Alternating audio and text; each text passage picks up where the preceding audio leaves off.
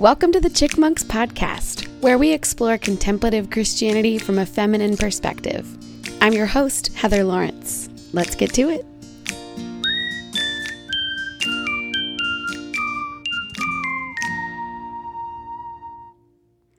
Well, hey there, Chick Monks. Coming at you with another sermon from the last few months. This sermon was written during the summer of 2021, so that would be ordinary time for those of you keeping track, and is based on the following gospel reading from John chapter 6. Jesus said, Everyone who eats my flesh and drinks my blood lives in me, and I in them. Just as the living Abba God sent me, and I have life because of Abba God, so those who feed on me will have life because of me. This is the bread that came down from heaven. It's not the kind of bread your ancestors ate, for they died. Whoever eats this kind of bread will live forever. Jesus spoke these words while teaching in the synagogue in Capernaum. And many of his disciples remarked, We can't put up with this kind of talk. How can anyone take it seriously? Jesus was fully aware that the disciples were murmuring in protest at what he had said. Is this a stumbling block for you? He asked them. What then, if you were to see the chosen one ascend to where the chosen one came from? It is the Spirit that gives life. The flesh in itself is useless. And the words I have spoken to you are spirit and life. Yet among you there are some who don't believe. Jesus knew from the start, of course, those who would refuse to believe and the one who would betray him. He went on to say, this is why I have told you that no one can come to me unless it is granted by Abba God. From this time on, many of the disciples broke away and wouldn't remain in the company of Jesus. Jesus then said to the twelve, Are you going to leave me too? Simon Peter answered, Rabbi, where would we go? You have the words of eternal life. We have come to believe. We're convinced that you are the Holy One of God. Here ends the reading.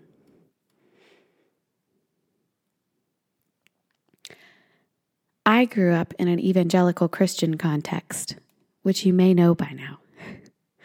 But what that means for me is that from a very young age, I was equipped to share the good news of eternal life with any and every person who seemed willing to have that conversation, even a little. I was also taught that each of us is headed straight to eternal torment unless we got our beliefs right, which conveniently would get us into heaven instead.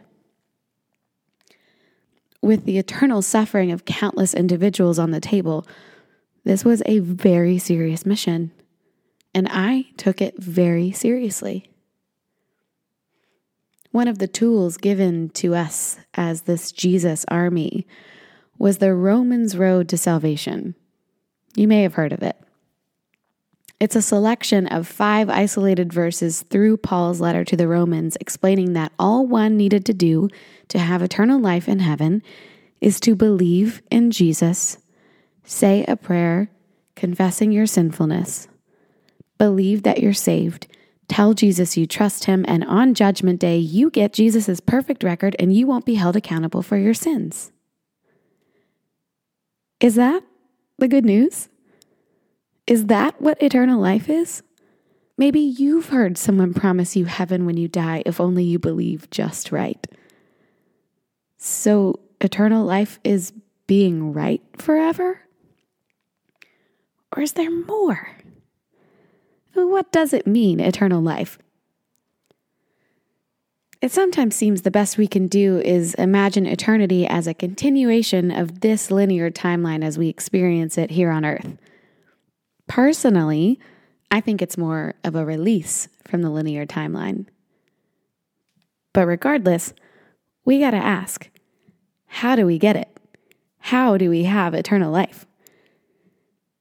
In all the Bible verses Christians have been swinging around for the last few hundred years to summarize how to live forever, evangelistic efforts have really underutilized this crystal clear answer straight from Jesus' mouth in the passage read today Whoever eats my flesh and drinks my blood will live forever.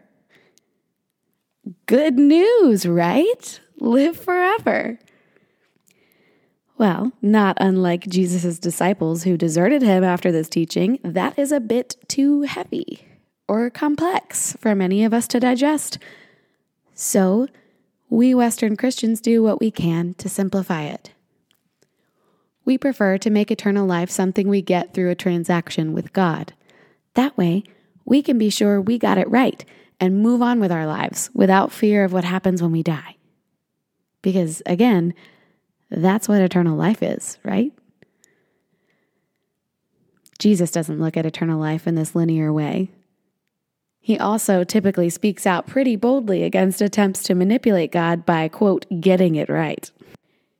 He says that this life that endures is something we feed on. It's something like food that we orient our lives around. We don't receive it just once. And he says there's nothing you have to do or say to get it, this life.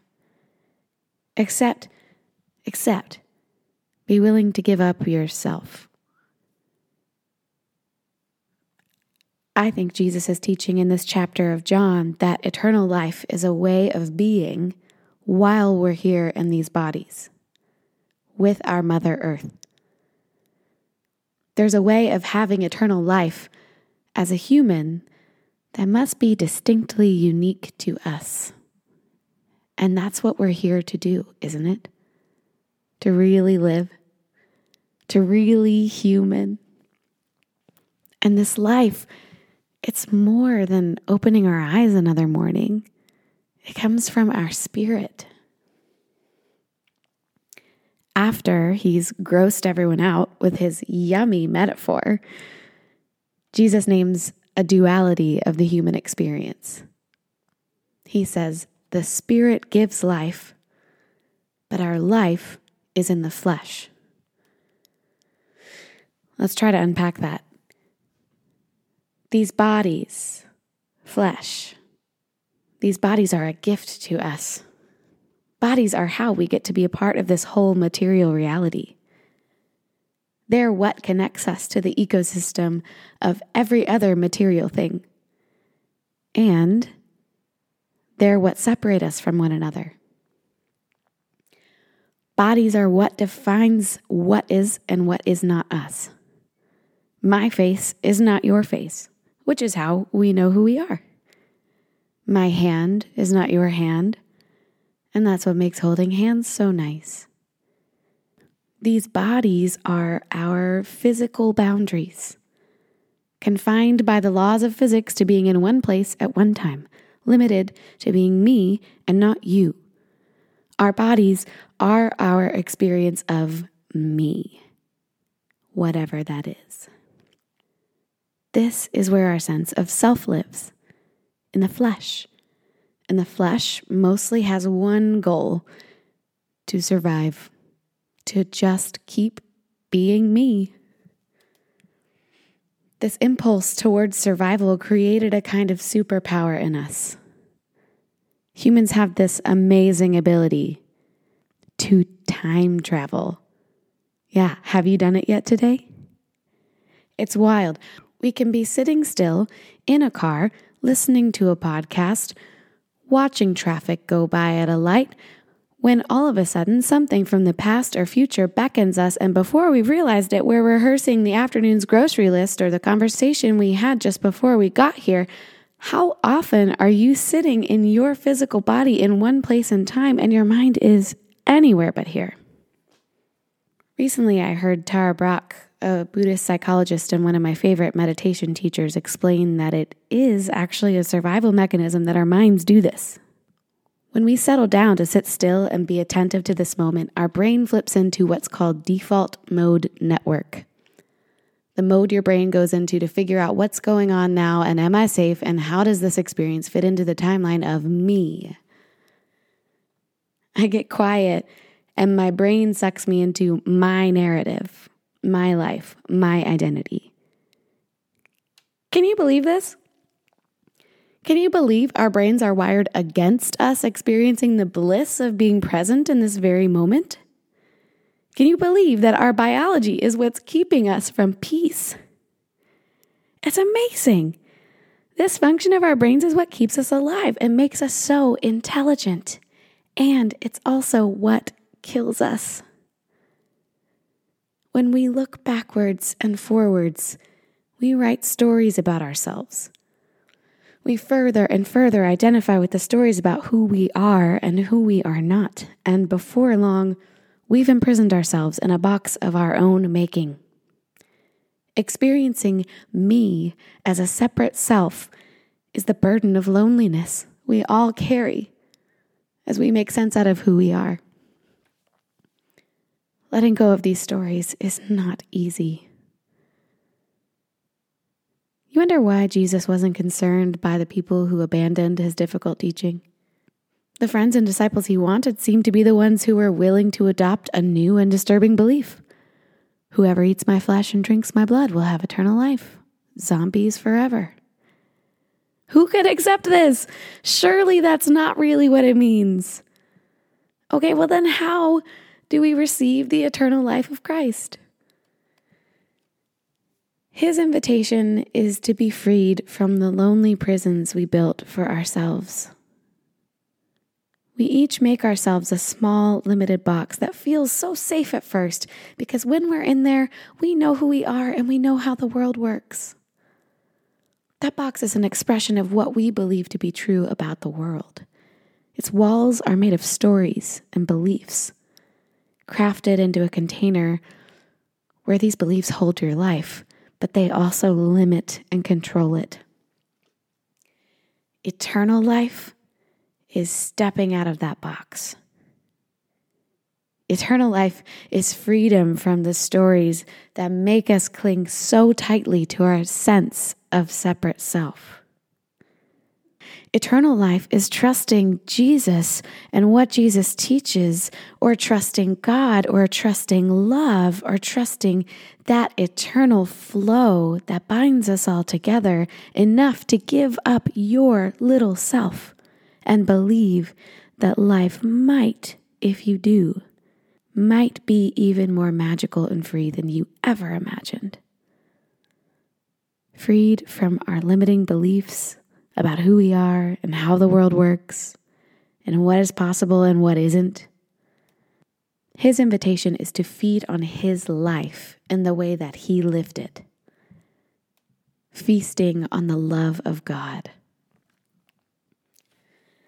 Well, for some of us, this could be too much to stomach.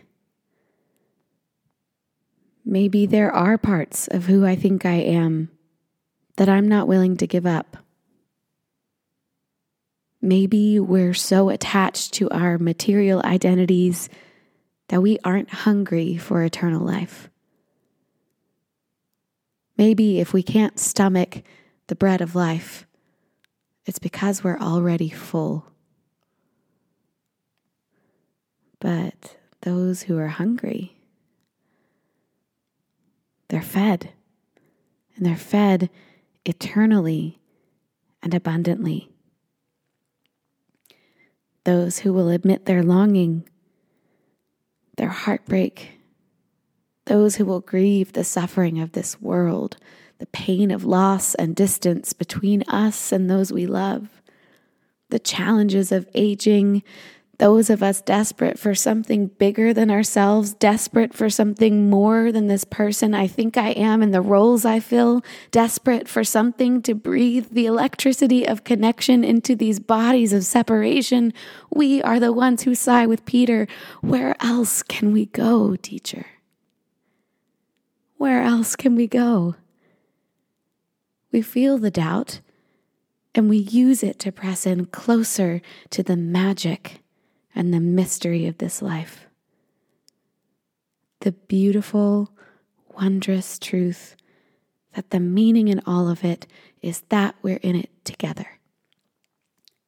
Because you see, the whole point in experiencing separation is that it drives us back to union, reunion, coming back together, communion, sharing things that seem to separate us with one another so that we're no longer alone in them. Choosing not to be kept apart by the limitations of this material life. As much as it's human nature to carefully construct an identity so it is human nature to expand beyond ourselves, beyond limits of our bodies and minds. You are more than your biological processes. You are more than your next heartbeat, more than the oxygenation and the filtration of your blood, more than the neurons firing in your mind and in your gut. You are more than the digestion of this morning's breakfast. But just as each individual process in your body works together in harmony to create life, so it is when we're in relationship with one another. You are an embodied experience of love, longing for communion. My time at St. Andrew's by the Sea Episcopal Church began because of the body and blood of Jesus Christ. In the fall of 2020, I was complaining about how hard it is to find communion during the pandemic, and the rector of St. Andrew's, Mary Lynn, happened to be a friend of mine, a new friend, and she promised me Eucharist at St. Andrew's. So I came to take a wafer. But immediately after sitting down, I was greeted by a six feet away Anne Cass and warmly welcomed by her friend Helen Davies. I was quickly introduced to more people in the congregation, and just as quickly I saw an opportunity to offer my gifts and worship, and I didn't miss a Sunday after that until I left for seminary. With them behind me, cheering me on and sponsoring me and believing in me. I've been molded by many of the individuals in that congregation over during my short time there.